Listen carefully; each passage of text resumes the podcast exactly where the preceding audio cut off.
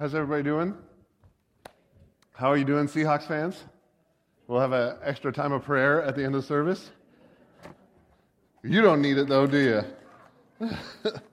we are, uh, well, let me say this. If you're here for the first time or if we've never met, uh, my name is James and I'm uh, one of the pastors here. We are uh, beginning January with kind of a cool deal where I'm preaching the entire Bible every week.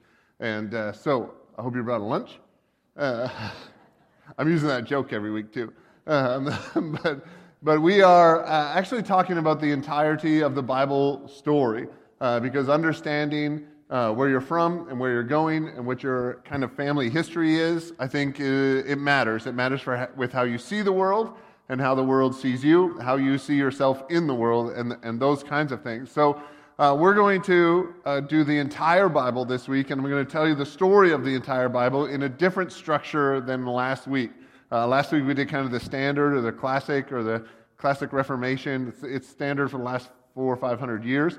Uh, and now we're going to do one today that is put together by a guy named Tom Wright. He's from England, and in England he's Tom Wright, but he's an author that likes to sell books. So here his publishers called him N.T. Wright. So if you're, he's one of my favorite authors, and he put together a, a five-part act, like as if the Bible is a great play all right? Like a, and there's five acts to that play like a shakespearean play or something like that. And so those five acts we're going to put on the screen for you uh, and they'll look similar in some ways because everyone who puts together the bible uh, like there's only you can't have too much okay they all begin with creation all right? Can we put those that list up there we go sweet i want you to notice something all spelt correctly if you were here last week, you know why that's significant. Uh, I went through and I made sure, like, we're limiting the number of syllables we're allowed to use now. And, um, anyways, all these stories start with creation. Uh, and then there is the fall, which is significant. Then there is Israel, then Jesus, then the church. So if there are five acts to this grand play that the Bible contains, the five acts are uh, creation, fall, Israel, Jesus, church. And I want to talk about why uh, that puts together. And if you're interested or this makes sense to you, I don't like. I don't want you to think I'm plagiarizing. N.T. Wright is the guy who put this together, and some of his suggestions I'm going to give at the end on how to read the Bible. Uh, I'm giving you like I've I've rewritten them in my own words, but they're like he is helpful for me in this. All right, so I don't want you to think that I'm every week inventing new things. All right, next week I'm going to uh, share one from an author named Scott McKnight, and then the week after that from another author because I don't sit down every week and think of new ways to tell the Bible structure story. I'm telling you, these are the major ones, and this is the major ways of understanding the, the scripture. So let's begin at the beginning, like we do in every book. In Genesis 1, uh, verses 1, uh, chapter 1, verses 1 and 2. If you're not familiar with the Bible, it wasn't originally put together. Like originally, Genesis was just a book. And then afterwards, people put in chapters and verses just as a helpful reference to be able to find things. So if you're looking at it and you're like, oh, the Bible has 66 chapters or 66 books, and Isaiah has 66 chapters. Ooh, that must mean something. No. It means later on they put something in to help you find your page. That's it. All right? So, uh, so we're not saying turn to page three, we're saying Genesis 1 1. Uh, so in the beginning, God created the heavens and the earth. The earth was formless and empty. Darkness was over the surface of the deep, and the Spirit of God was hovering over the waters.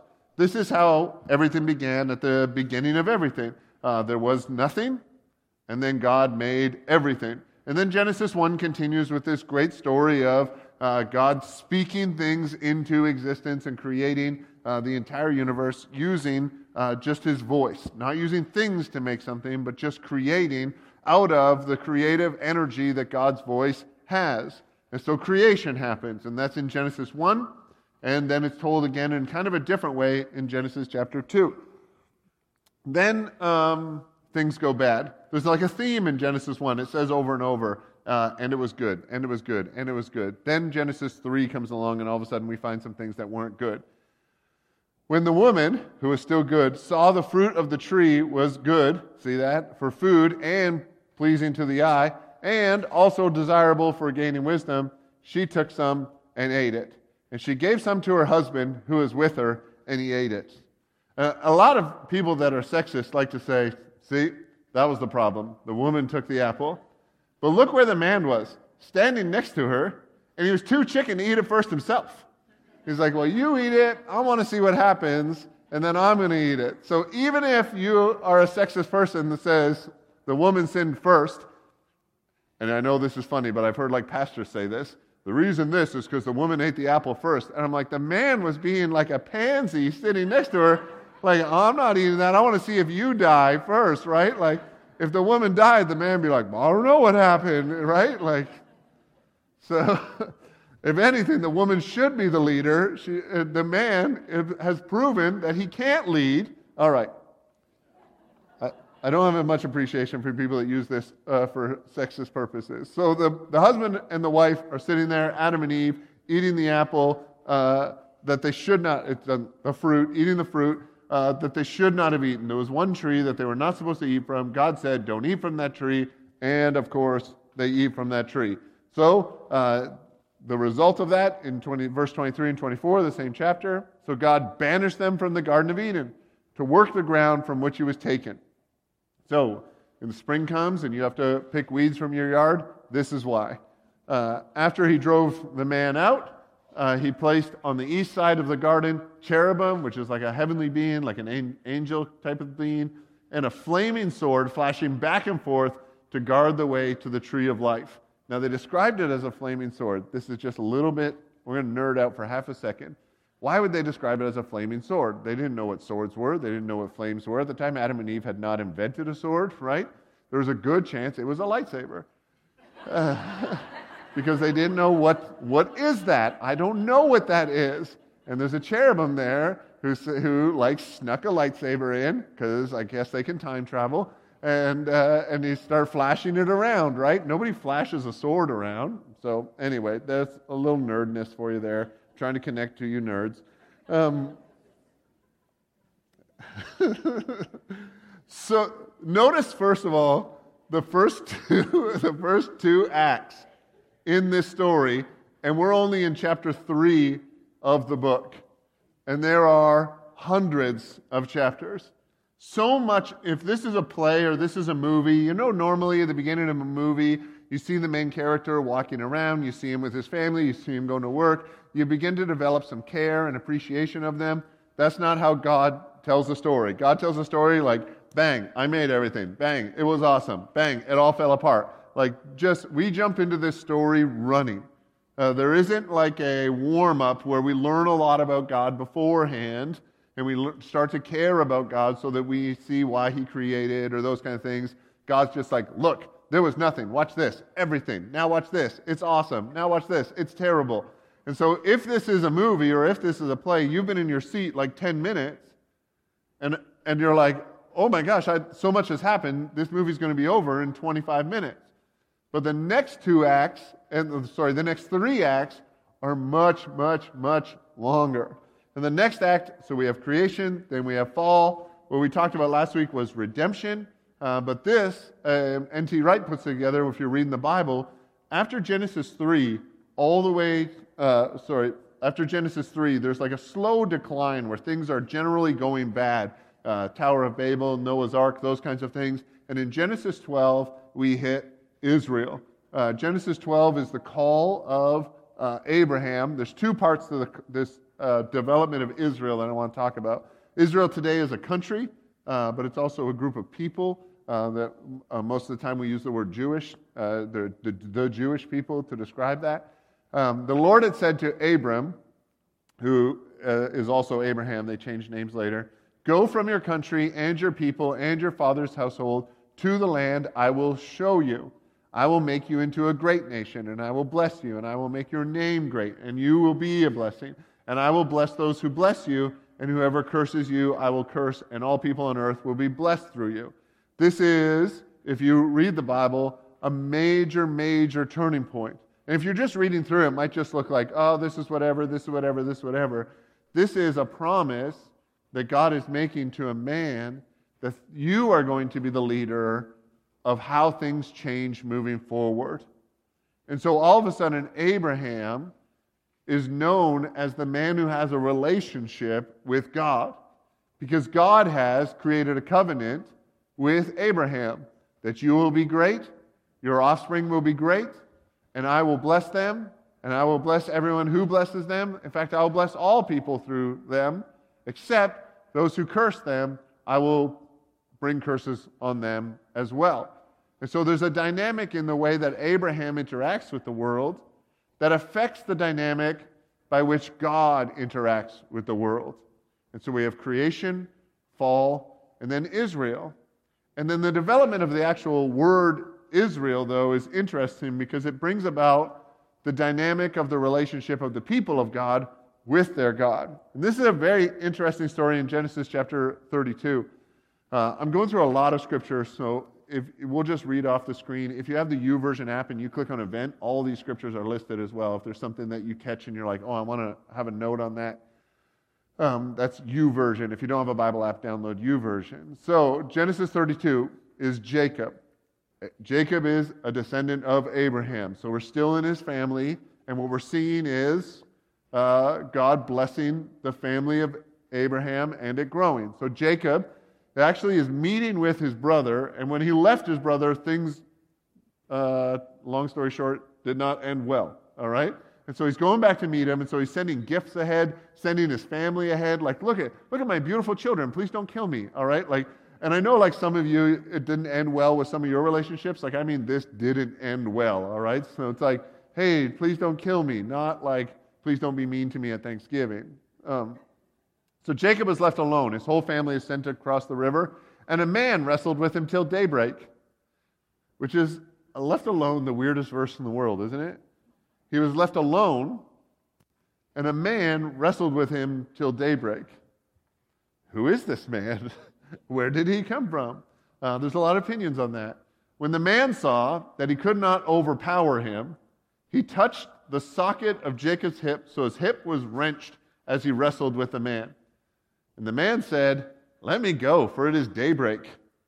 And Jacob replied, I will not let you go unless you bless me. The story continues. The man asked him, What is your name? Uh, Jacob, he answered. And then the man said, Your name will no longer be Jacob, but Israel, because you have struggled with God and with humans and have overcome.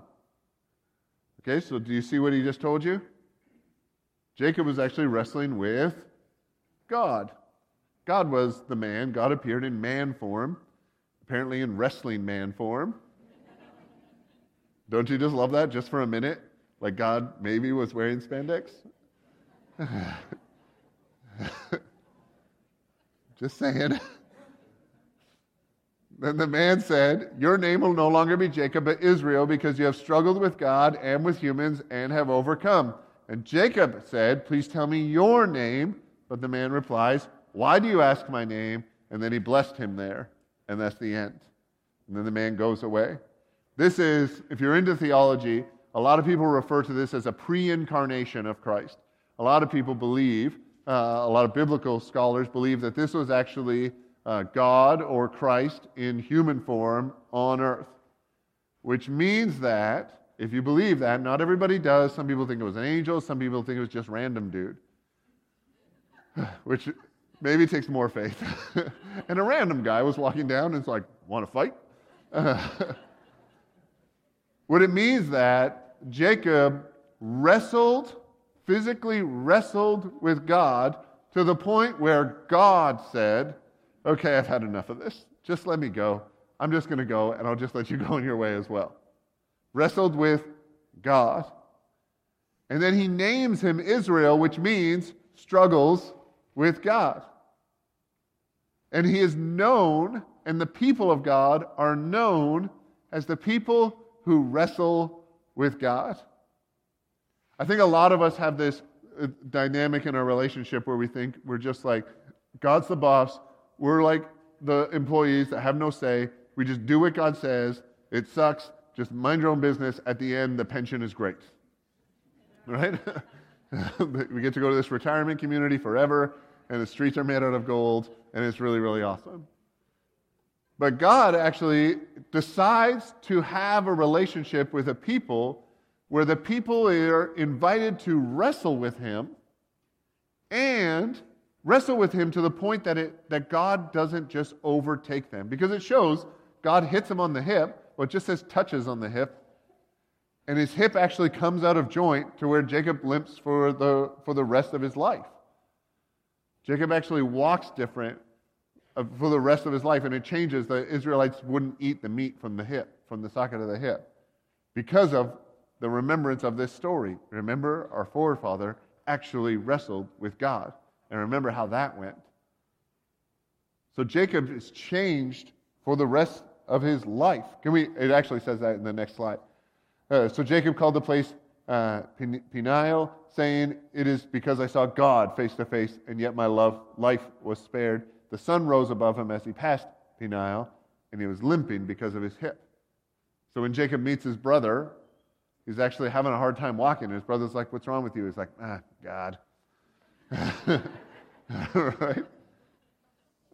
There is this dynamic to God's establishment of his covenant with the people Israel where God actually seems to be wanting of a relationship where his people wrestle with him, where his people see him face to face and are not overcome by seeing God face to face. They don't, like you would imagine, seeing the holiness of the holiness you would actually die at that moment, but you're not overcome by it. And then you wrestle with God. And then when Jacob makes demands of God, God doesn't even get upset with that. He doesn't necessarily answer him. When Jacob says, I won't let go till you bless me, God says, okay, there's a blessing. Let's move along.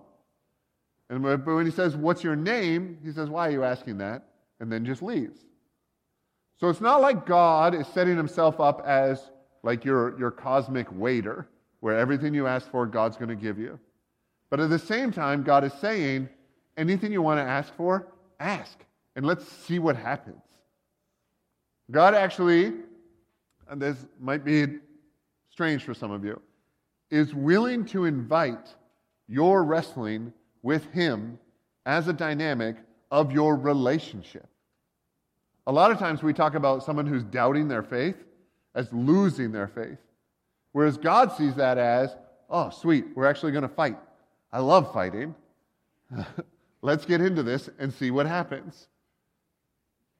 And God is willing to wrestle with you. He's not willing to just do whatever you say, He's not willing to uh, succumb to your demands at all times. But He wants and invites your demands on Him and he wants that kind of a dynamic with your relationship. When Jacob leaves this situation, he's not entirely satisfied. Right? He knows he wrestled with God, but he also has a very sore hip. When he leaves his encounter with God, he's not like, I had this great worship moment. He's much more like, Does anyone have an ice pack? because I can't walk right. Uh, and this would, like, when you're on a journey, like Jacob's not, what's he going to do? Hop in an Uber? Like he, he's walking places. And so Jacob is affected for the rest of his life. So God chooses a people that he will covenant with in order to bless all people in the world. And then he establishes his dynamic with that people with a metaphor of wrestling. These are my people, they are the people who fight me. Because the dynamic of the people who aren't God's people is not fighting God. It's more of an apathy or an ignorance. It's like God's over there, and instead of engaging with him, I'm going to ignore him. Whereas Israel, and then later on in the story, the way it's told, the new Israel is the church. So the Christians, the difference between a Christian and not a Christian is we fight against God versus ignoring God. If, it, it's not wrong to be a follower of God and struggle with the way that God is doing things. It's not wrong to be a follower of Jesus and really have a hard time with some of the things Jesus did and said. Now, it is wrong to think you're going to win that fight because God apparently plays dirty. At the very end, he hits you on the hip. I was not expecting that. I thought we were staying above the belt. and you'll limp the rest of your life because you thought you were going to win. But God is not afraid of your worries, your doubts. He's not afraid of your disbelief. He's not afraid of your struggles. He's not afraid of your disagreements. He's not afraid of what you think of what He's allowing to have happen, or maybe what He's even doing in the world. God is willing to engage you on that level. It's kind of a weirdly strange encouragement that I get is that even when I'm dissatisfied with God, even when I'm upset with things that God is doing, like, God, you didn't live up to my expectations. You didn't do the things, like, I prayed things that I thought you were leading me to pray, and you didn't answer those prayers in an affirmative way. God is willing to still love me and lead me and walk beside me and bless me to the point where He'll change my name and redefine who I am because I'm wrestling with God. It's like a strange thing. I know that as a pastor, I'm supposed to come in and say, This is what God says, now do it. And what I'm saying is, This is what God says, now argue with Him. right? But still do it. still follow God, even if you don't agree with what God is saying. Like there are things in the Bible that I would say and you would say, no, if I was God, that wouldn't be in there. And logically, if you were God, none of us would be here, right? Because we would be like, oh, God, he has a short temper. Uh, he isn't a nice person. Uh, God is into things that I'm not into. God supports political candidates I don't support. God is, it's important that God is a, a very, very, very large step above us. It's important that God is divine and we are fallen. That we, that we understand that while we wrestle with God, we're not going to win that fight. If you're uh, a father, you remember that moment when you were wrestling, the last wrestling match you had? I talked to my dad about it after mine, and he said, Yes, I remember my last wrestling match with you, and you almost won. And then I had to do something that was dirty so that you didn't win, and then we didn't wrestle anymore. My son, if you're not, this is my son who's playing, he's not invisible, he's playing. Uh, my son plays guitar up here, and uh, he lifts weights, and it hurts. And we don't wrestle very much anymore. Uh, I think I can still take him, though, because I'll play dirty. Last time we did, I broke his glasses, and now I had to buy new ones. but it was important for his self esteem that I won.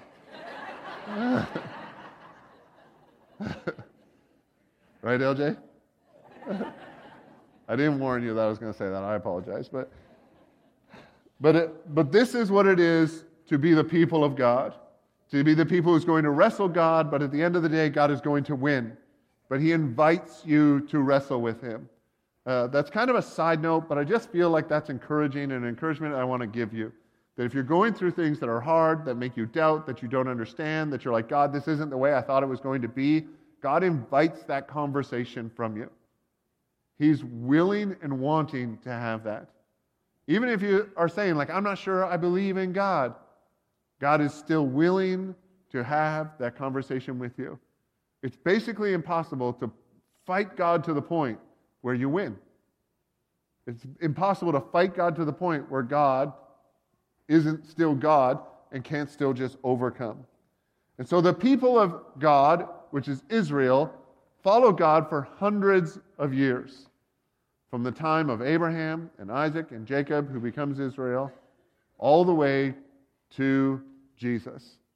Hundreds and hundreds and hundreds of years, this story plays out of God establishing his relationship with all people, blessing all people through this tiny little group of people that is now the country of Israel. Then along comes Jesus. The next act, the next bit of the story is Jesus. And this is, if there's a turn in the story or the solution to the problem, Jesus is it. When Jesus arrives, if you're watching this as a play or a movie, when Jesus arrives, you're like, this is the thing we were waiting for that we didn't know we were waiting for. This is the, the hope that I had that I didn't know that I needed. Jesus arrives on the scene as the fulfillment of the uh, entire Old Testament, the fulfillment of the relationship that God has established with his people. Now, what's interesting about Jesus, in the time period, this act is just when Jesus is on earth in physical form. From Jesus' birth, which happened around uh, 3, 4, or 5 AD, from the way our calendars are, the best scholarship thinks we got it wrong a few years ago when we said zero. Jesus is born around 3 or 4 or 5 AD, and then he dies when he's 33, so that'd be around 28, 29, 30 AD. That short time period changes because Jesus' ministry, and this might be weird for you, Jesus' ministry is actually limited just to the people of Israel.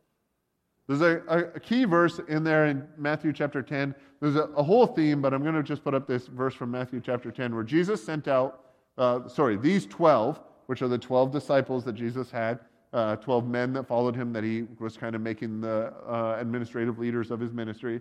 These 12 Jesus sent out with the following instructions Do not go among the Gentiles. That's everyone who's not Jewish. Or enter, or enter any towns of the Samaritans.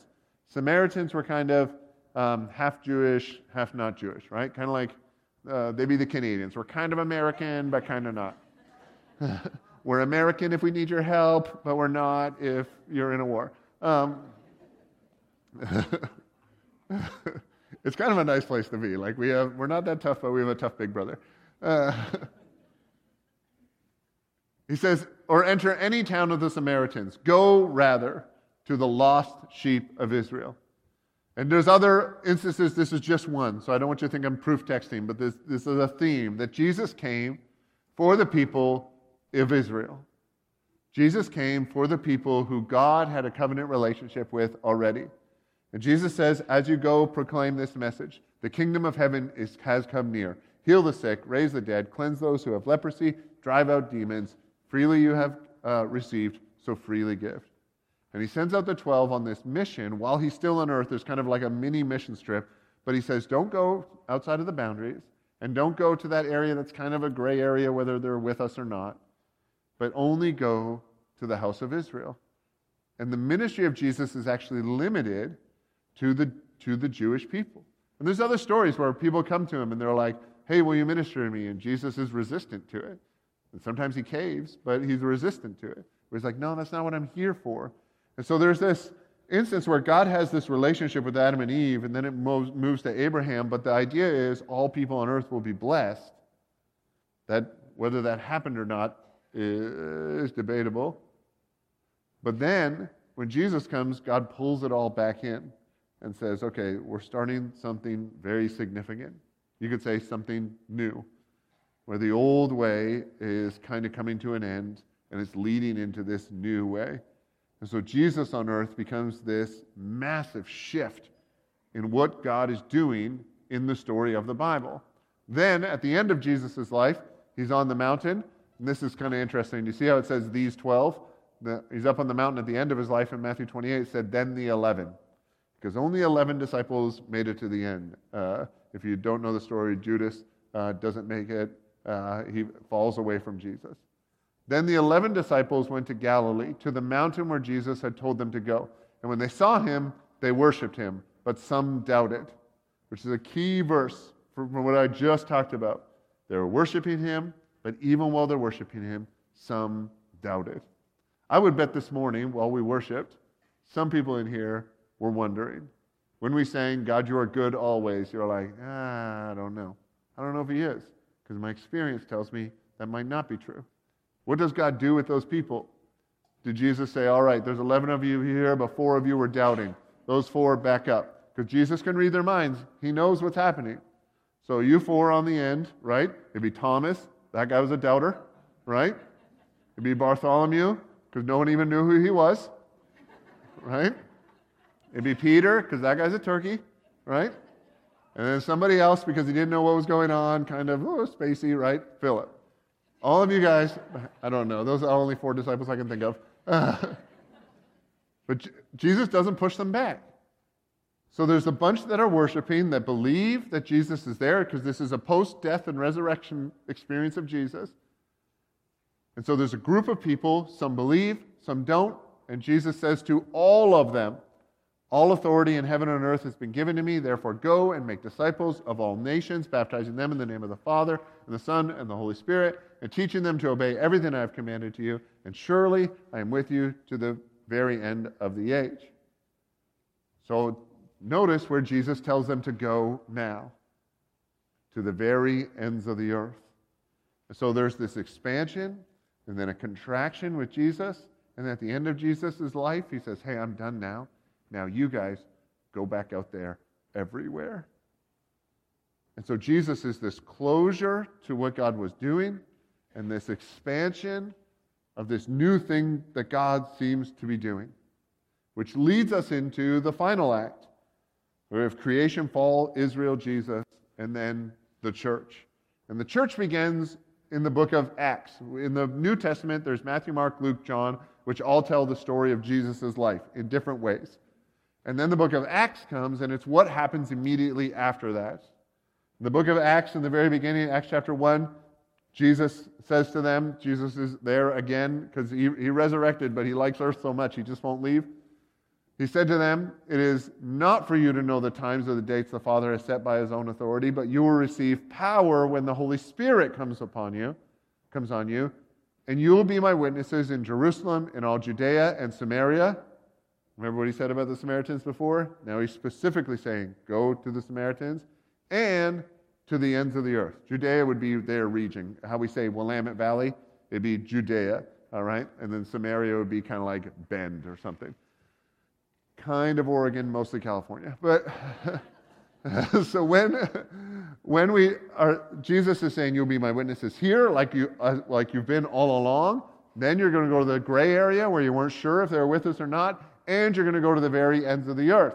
When the Holy Spirit comes on you, you will have power and you will go do these things. Right after this, Jesus actually ascends into heaven.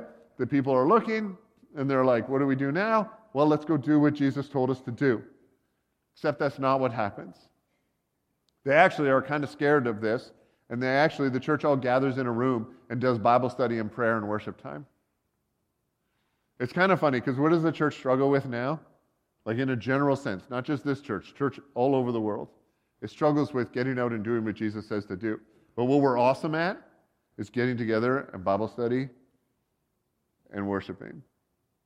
And the very early church, Jesus said, Go all over the world and tell people about me. You know what we should definitely do? Study the original Greek from what Jesus just said. Because I think there might be some nuance in, in it. Can someone translate it? And do we have anyone who can do sermons? Peter, you do sermons, right? Let's get together every night. We'll call it a revival and uh, we'll sing. Does anyone play any instruments? Right? You guys can be like a band. Sweet. Right? So the first thing they do is gather, and they had like an upper room where everyone would fit. And there's actually, God blesses them with a massive persecution where Saul, who kind of becomes one of the, ends up becoming a Christian and, and a leader in the very early church, Saul actually decides, I'm going to start killing the Christians. And so they think maybe we shouldn't all meet in the same room. And they all start spreading out and doing what Jesus told them to do in the first place. It's kind of a funny thing that sometimes we go through things that are really difficult, and it's actually God helping us to do the thing that we should have done in the first place. Sometimes the difficulties in our life are, not always, definitely not always, but sometimes they're God's way of pushing us into what He has for us next. So, you will receive power when you go and do these things. They want to receive the power and stay here. That's not the way this works power moves out. But then they get into complicated situations because you say this to me, Pastor James, you said, go all over, tell people about Jesus. Now, at my work, I'm having a conversation with a guy who I'm not even sure what he believes. I'm not even sure what's going on. And he wants to become a Christian, but he smokes and he drinks and he swears. And I'm nervous that when he prays, he's going to swear. right? and you're not sure what to do with all these things. Guess what happened to the very early church? They were just like, it was all Jewish people. And then they went out and started telling Gentiles, and then Gentiles started following Jesus. And if early Christianity was just a sect of Judaism, then what do we do with these non Jews? Do they have to become Jewish in order to become Christian? Like, is that the progression? Because so far, everyone who's a Christian was a Jew first. And so the church actually, this is Acts chapter 15, actually has this huge meeting where all the leaders come back very, very like Catholic Vatican City kind of thing. They all come back, they sit in this room, and they start telling stories. I was in this town, and I told people about Jesus, and all these people started becoming Christians. And not just like saying the words, like they had evidence of the Holy Spirit operating in their life, like they were full of God. And I was in this town, and this happened, and these people weren't Jews. And now what do I do? And then they hear, well, there's some people going around making them all start to become Jewish. So they have to observe a, Saturday Sabbath. They have to eat kosher food. All the men have to be circumcised if you want to be a Christian. So there's this weird development that happens in there where they're like, how Christian do you have to be to be Christian? And they get together, and the, the earliest leader of the church in the city of Jerusalem was this guy, James. And James stands up and gives a speech that kind of closes it all together and makes a suggestion. And then we actually have the letter that they sent out to the Gentile believers in Acts uh, chapter 15. With them, the men who took the letter, uh, because there was no mail system, they said this This is who it's from the apostles and elders, your brothers, to the Gentile believers in Antioch, Syria, and Cilicia. Greetings. We have heard that someone out from us without our authorization and disturbed you, troubling your minds by what they said. So we all agreed and chose some men to send them with you uh, to you with our dear friends Barnabas and Paul, uh, who have risked their lives for the name of our Lord Jesus Christ. Therefore, we're sending Judas and Silas to confirm by word what we are writing. So you know this isn't written by someone else. It seemed good to the Holy Spirit and to us not to burden you with anything beyond the following requirements. You are to abstain from food sacrificed to idols, from blood, from the meat of strangled animals, and from sexual immorality. You will do well to avoid these things. Farewell. This is the first instance that we have of the church saying, hey, this is what we should do. Now we have all sorts of stuff, right? Like if you come with your kids, you should check them in. You need to get a sticker. And if your kid is young, you need to get a beeper, right? Like, and you need to park in a certain spot, and you need to be here by a certain time. And, by a certain time, I mean 1020. there's, there's this dynamic where now what it means to be a Christian, but we, it goes beyond that to where I've had people say to me, How can you be a Christian and not be a part of this political party or that political party? How can you do this or that thing? If you're a Christian, you have to dress this way, think this way, talk this way, go to these places, support these businesses.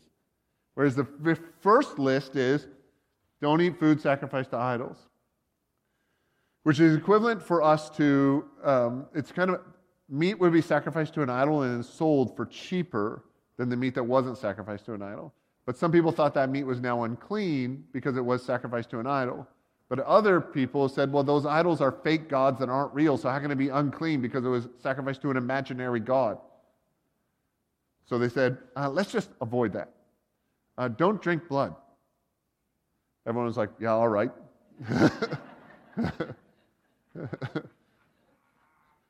it's true. Don't eat the meat of strangled animals. Okay? So we're gonna we're gonna be nicer to animals and kill them quickly and then eat them. There's I think there's something there. And from sexual immorality. Which the first three are kind of they kind of follow each other, right? Meat, blood, more meat, and sexual immorality. Y'all gotta stop that. right? It's kind of like this thing they tacked on where they're like, um, so here's what I need you to do this, this. And then there's kind of like the, the actual hammer in the back, right? So when you're in an employee evaluation, you're like, I need you to, you know, put the pens back and uh, clean up the supply closet and stop punching your coworkers, right? Like it's this extra thing where you're like, whoa, okay, that's that's a thing right there. so, so we're going to do this, this, and this, and avoid sexual immorality. You'll do well to avoid these things. Farewell. So, what do you do with your interactions with people on Sabbath day? Because on Sabbath day, all the Jewish believers wouldn't do anything. They'd only eat food they prepared the day before. So if you're a Gentile person that was inviting Jews over to your house on Saturday to hang out, maybe watch a game together or whatever, a Roman Colosseum thing together, are you allowed to cook in front of them because that's super offensive to them? Because they, as Christians, behave this way, and we as Christians behave that way. And the disciples in their first letter says, eh, You'll probably figure that out. That probably doesn't matter. You'll get it. Notice also that none of these things are like this list is not a full reversion to uh, the Old Testament. They could have said, You would do well to follow all the laws of the Old Testament. There we go. But they don't. And so they set up the church, the first leaders set up the church to be a forward facing organization, a forward facing movement that's doing its best to express what it is to be a Christian in the places that God is moving and in the people that God is moving at the time that God is doing it.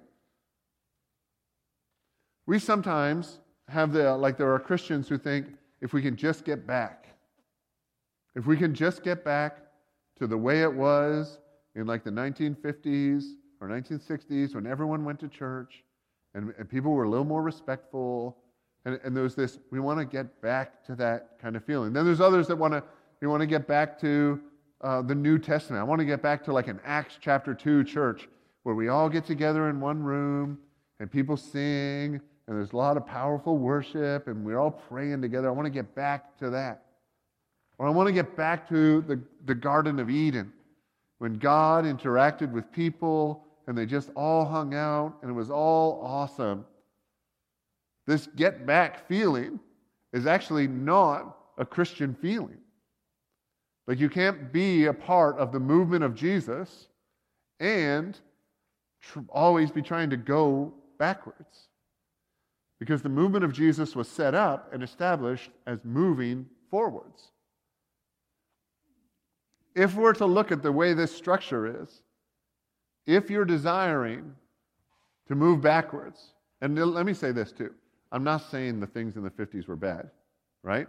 Because then I have to say the things in the 90s were bad and they were awesome. All right? Like music peaked. When you were in high school, though, didn't music peak? Like the songs from when you were in high school are still the best song. This trash today. I don't even know what's going on. It's not the music, it's us. but the desire to move back is a natural desire because there were things in our youth that were awesome and our experience of them were awesome. But if we're constantly trying to move back, then we're not experiencing what is awesome today and what is awesome tomorrow and what will be awesome in the future. And the church's job isn't to get culture to move into reverse, but to express Jesus in the place and in the time and in the cultural context that you're in.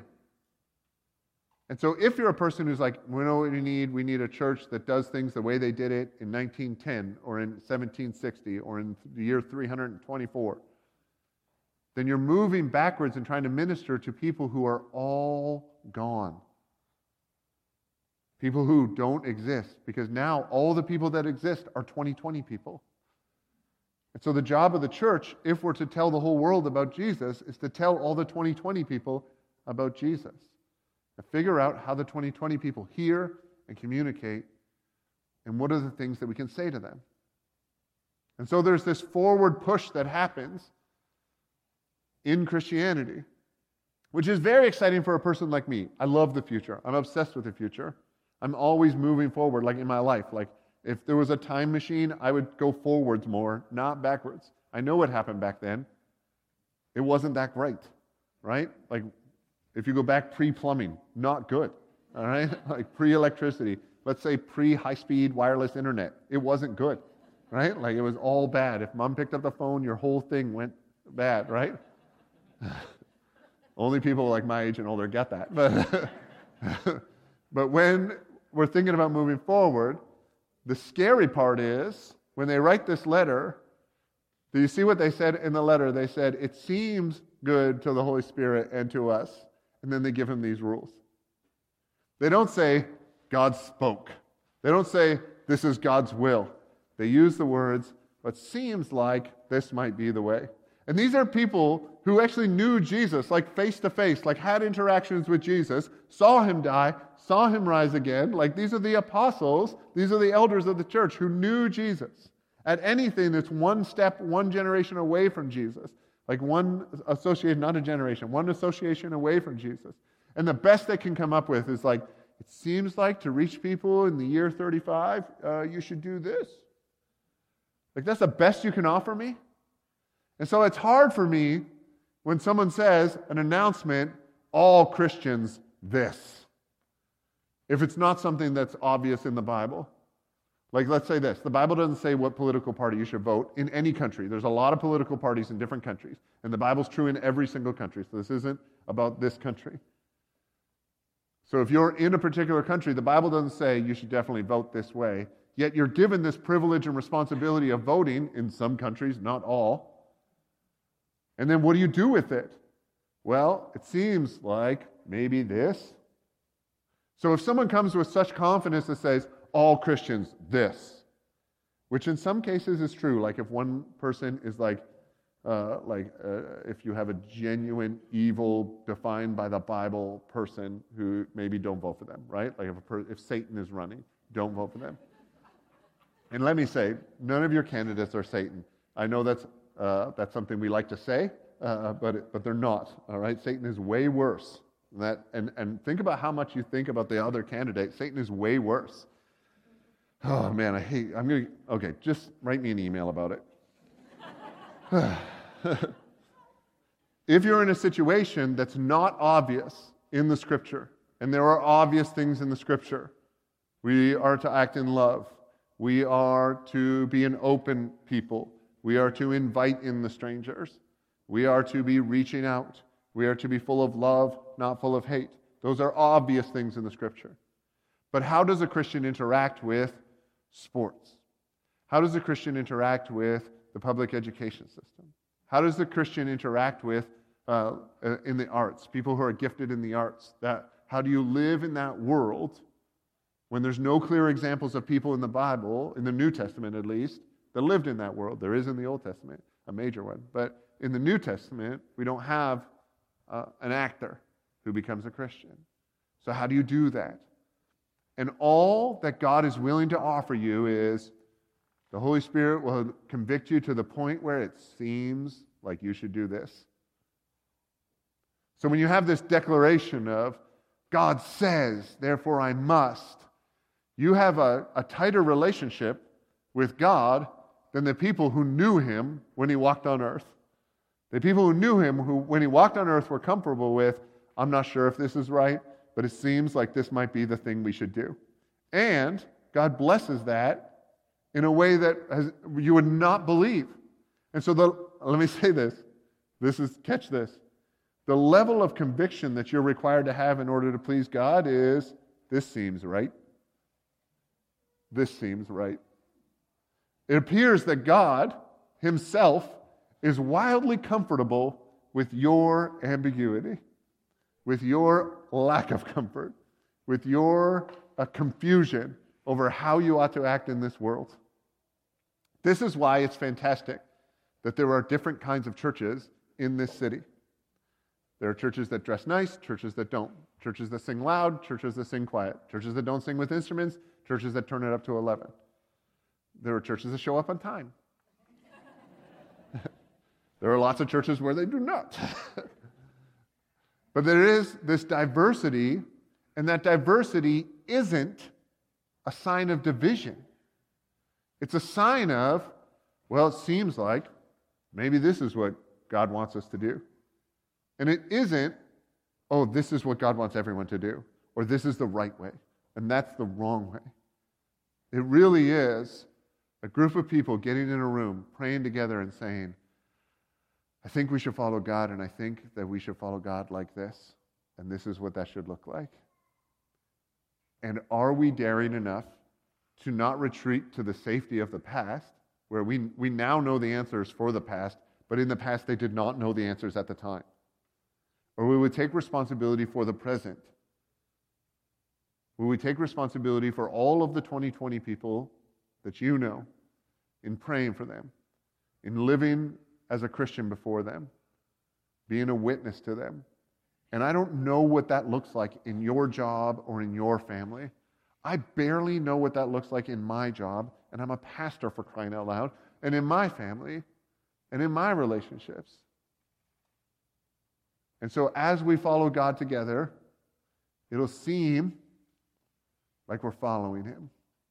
And it'll seem like someone else is doing something different. Know, seem like I'm doing this over here. And it doesn't mean we don't have a discussion like, hey, why are you doing that? Like the early church had large councils where they had these meetings over, hey, what should we do in this situation? What should we do in this situation? It doesn't mean we don't criticize. It doesn't mean we don't sharpen each other and help each other be better. But we certainly never condemn. We certainly never tear someone else down in order to build ourselves up. Because we have this responsibility to be loyal to the story. We don't get to take the first four acts and then in the fifth act, the church suddenly goes, wow, way over here.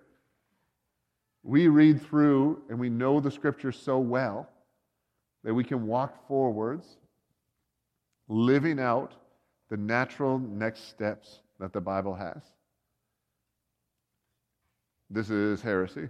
We're kind of living out a new New Testament every day, every relationship, every year. We're writing out the story of God as He tells it among our people. It's a little bit heresy because it's not actual Bible, but it's a little bit true too. Let's pray. Uh, let's stand and I'll pray for us. Lord God, our Savior, I want to thank you for creating. I want to thank you for not bailing on us when we fell. I want to thank you for wrestling with us. I want to thank you for always winning, for Jesus, and for the insane level of trust that you have in us.